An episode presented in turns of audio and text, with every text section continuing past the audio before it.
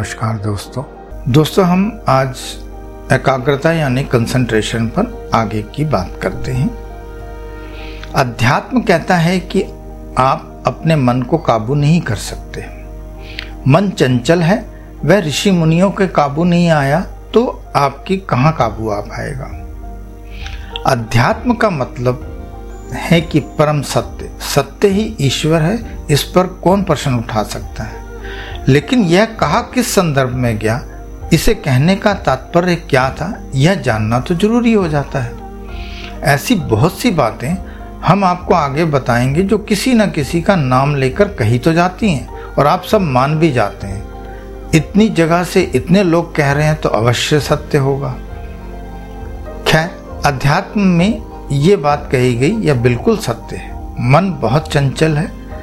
वह हमें किसी एक सोच पर टिकने नहीं देता, मन को काबू नहीं किया जा सकता।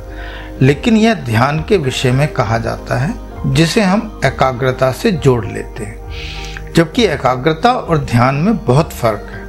हमने पिछले भाग में भी बताया था कि ध्यान में ध्यान अभौतिक पर केंद्रित करने को कहा जाता है, यानी शरीर के अंदर केंद्रित करने को कहा जाता है। और मन इसमें सबसे बड़ा बाधक होता है। मन को काबू नहीं कर सकते, उसे रोका नहीं जा सकता, उसे केवल दिशा दिखाई जा सकती है। उस अनंत और शांति की ओर ले जाना होता है, जहाँ वह होकर भी नहीं होता। और इसी स्थिति को आध्यात्म में शून्यवस्था या अमन कहा जाता है। ऐसी स्थिति में मन एक दर्पण की तरह हो जाता है। कोई उसके सामने आएगा तो तस्वीर दिखेगी, वरना दर्पण होकर भी दर्पण नहीं रहता। लेकिन हम यहाँ भौतिक की बात कर रहे हैं और भौतिक जीवन में मन को काबू करना बहुत आसान है, क्योंकि आपको भटकते मन को किसी एक भौतिक वस्तु या कार्य पर लगाना है। जैसे अगर आप पढ़ रहे हैं तो आपका ध्यान सिर्फ़ पढ़ाई पर हो। अगर आप खेल रहे हैं तो आपका ध्यान केवल खेल पर हो। ऐसा करने पर आपको मानसिक बल के साथ ही शारीरिक बल भी मिलता है। जो व्यक्ति ज़्यादातर नकारात्मक स्थिति, सोच, समझ या काम में सिर्फ़ नेगेटिव ही देखने में रहता है, उनकी वक्त बीतने के साथ एकाग्रता की शक्ति कमज़ोर होती जाती है, जिस कारण वह किसी भी सोच या काम पर ध्यान केंद्रित नहीं कर पाता। किसी भी सोच या काम पर ध्यान केंद्रित करना और वहाँ से हटाना दिमागी ताकत की निशानी है। नकारात्मक सोच या काम वाले, चूँकि अब अपनी दिमागी ताकत का बेवजह ज़रूरत से ज़्यादा इस्तेमाल करते हैं, इसीलिए वे किसी खास सोच या काम पर ना तो ध्यान लगा पाते हैं और ना ही उससे हटा पाते हैं। ऐसे लोगों का मन बेलगाम घोड़े की तरह किसी भी दिशा में दौड़ता रहता है। जैसे कभी किसी पर प्यार आ गया और थोड़ी देर या दिन में उस व्यक्ति विशेष पर गुस्सा इस कदर आ गया कि वह दुश्मन से भी बढ़कर दिखने लगा। उस व्यक्ति की वही बातें जो कुछ समय पहले अच्छी लगती थीं, वही अब हद से ज़्यादा बुरी लगने लगी। ऐसे व्यक्ति के साथ रहने वाला यह समझ नहीं पाता कि उसे क्या अच्छा और क्या बुरा लगता है। एक समय पर जो अच्छा लगता है, कुछ समय बाद वही बुरा लगने लगता है। और कई बार तो कुछ घंटों में ही ऐसा होने लगता है। जो व्यक्ति अपने मन पर काबू नहीं कर पाता, वह ज़िंदगी में सफल भी नहीं हो पाता। एकाग्रता का मूल मंत्र शरीर से प्राप्त ऊर्जा को एक समय में एक दिशा देना है।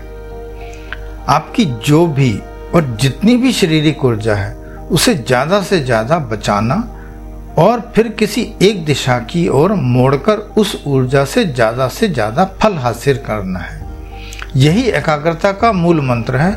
हमने पिछले भाग में आपको जैसे बताया था कि कैसे आप अपनी ऊर्जा को वेस्ट करते हैं, घृणा करके, गलत बातें सोच के, गलत बातें समझ कर वही ऊर्जा को, उसी ऊर्जा की हम यहाँ पर भी बात कर रहे हैं और उसी ऊर्जा को बचाने की बात कर रहे हैं।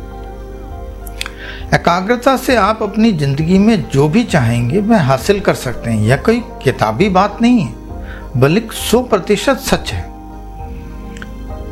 अब आपको बताते हैं कि एकाग्रता भंग या एकाग्रता ना होने के कारण जो भी व्यक्ति नेगेटिव सोच रखता है या जो व्यक्ति हर काम या बात में सिर्फ़ नेगेटिव ही देखता है या जिसकी नज़र सिर्फ़ गलत पर ही जाती है या जो शक्की है या जो किसी पर विश्वास नहीं करता या जो अपनी ऊर्जा को बेफजूल के कामों में लगाता है या जो व्यक्ति अपने को व्यस्त करने के लिए या रखने के लिए किसी, बिना किसी खास उद्देश्य के कोई काम करता है, या वह वह काम करता है जो कोई और भी कर सकता है।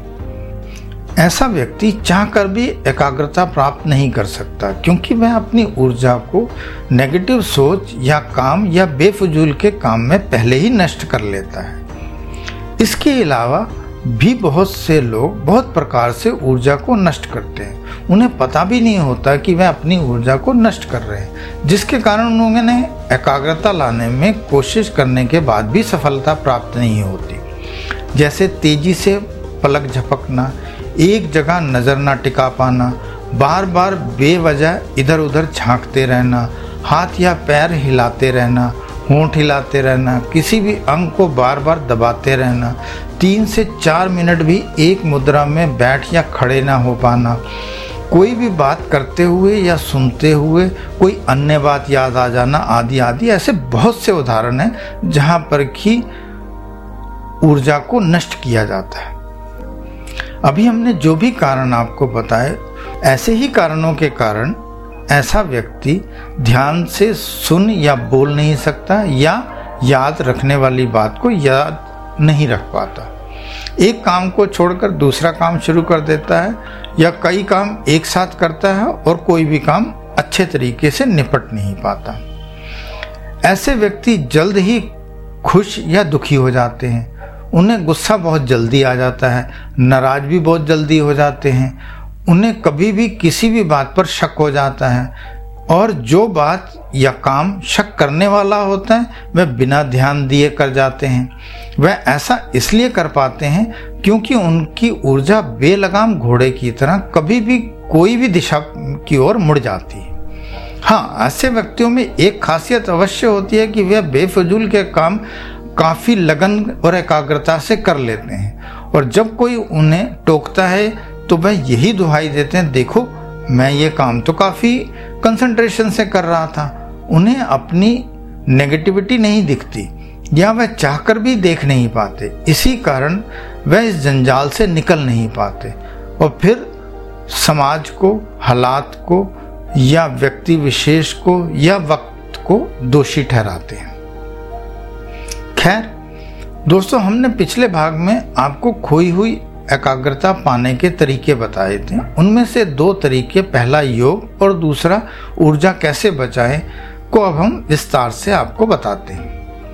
दोस्तों, जैसे हमने पहले भी कहा कि एकाग्रता और आध्यात्मिक ध्यान में बहुत फ़र्क है। सफलता पाने के लिए, पॉजिटिव होने के लिए, मन या सोच या कर्म पर काबू पाने के लिए कंसंट्रेशन होना बहुत ज़रूरी है। जैसा हमने पिछले भाग में भी कहा था कि आप योगिक व्यायाम द्वारा भी एकाग्रता पा सकते हैं। शारीरिक योग आपके शरीर को स्वस्थ और आपकी सांस को सामान्य करने में काफ़ी योगदान करता है, और खासकर प्राणायाम। आज के समय में हम सांस भी ढंग से नहीं ले पा रहे हैं। कारण बहुत हैं, लेकिन हमारा ध्यान इस ओर कभी गया ही नहीं कि यही असफलता और नेगेटिविटी का सबसे बड़ा कारण है। सामान्य ढंग से सांस न लेने के कारण हमारा मन और शरीर पर नियंत्रण नहीं रहता। जैसे नकारात्मक सोच वालों को जल्दी गुस्सा आ जाता है, जल्दी नाराज़ हो जाते हैं, और आप उनकी देखिए कि उनकी उस समय सांस असामान्य होगी। जब आप तनाव में होते हैं, तब आपकी सांस सामान्य नहीं रहती। अतः आप सांस पर काबू पाकर भी अपनी ऊर्जा को बचा सकते हैं और इसी से एकाग्रता भी मिलती है।